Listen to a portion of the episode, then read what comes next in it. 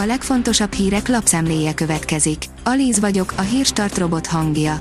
Ma július 4-e, Ulrik névnapja van.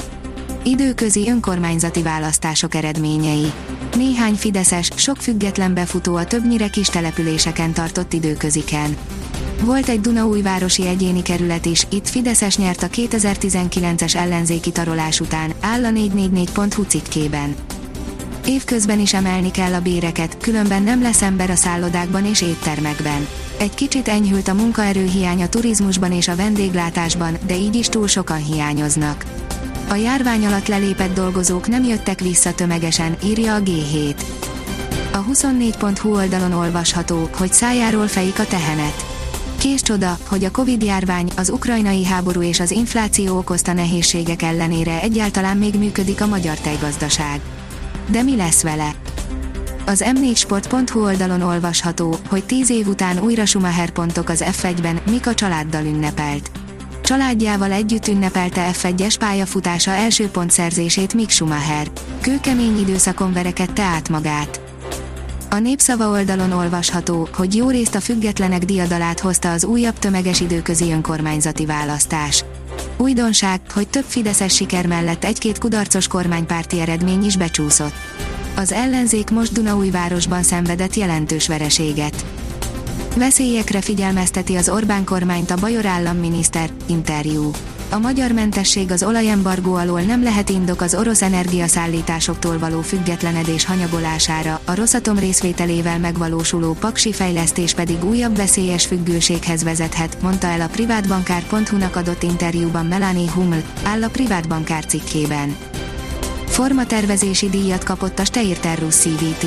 A nagy presztízsű Redot formatervezési díjjal ismerték el a Steirterrus CVT traktor dizájnját.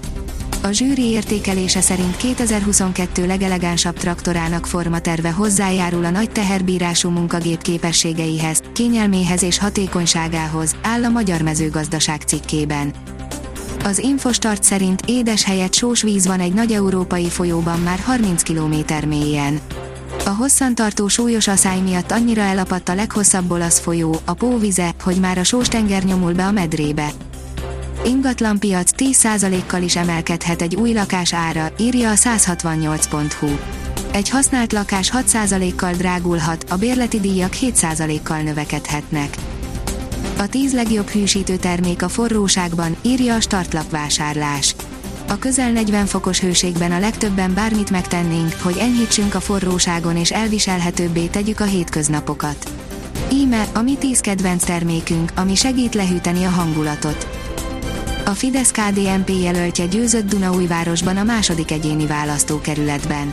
Lőrinci Konrád, a Fidesz KDNP jelöltje győzött Dunaújvárosban, a második egyéni választókerületben vasárnap megtartott időközi választáson, írja a Hír TV. A 444.hu írja, a spanyolok nyerték a vízilabda döntőt, Magyarország tizedik lett a vizes VB érem táblázatán két úszó aranyjal, mindkettő milák, egy vízilabda ezüsttel, női válogatott, egy nyílt vízi ezüsttel, férfi váltó, és egy nyílt vízi bronzzal, Gálic 25 km végeztünk. Az m4sport.hu szerint Szent az F1 új győztese, mindig hittem benne.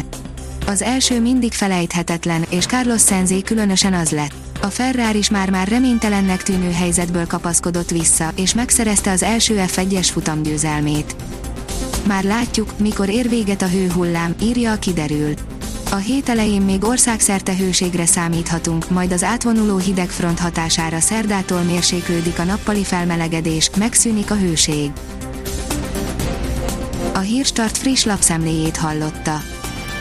Ha még több hírt szeretne hallani, kérjük, látogassa meg a podcast.hírstart.hu oldalunkat, vagy keressen minket a Spotify csatornánkon az elhangzott hírek teljes terjedelemben elérhetőek weboldalunkon is. Ha weboldalunkon hallgat minket, az egyel korábbi adás lejátszása automatikusan elindul. Beállíthatja, hogy az összes korábbi adás, vagy csak az aktuális tematika hírei következzenek. Köszönjük, hogy minket hallgatott!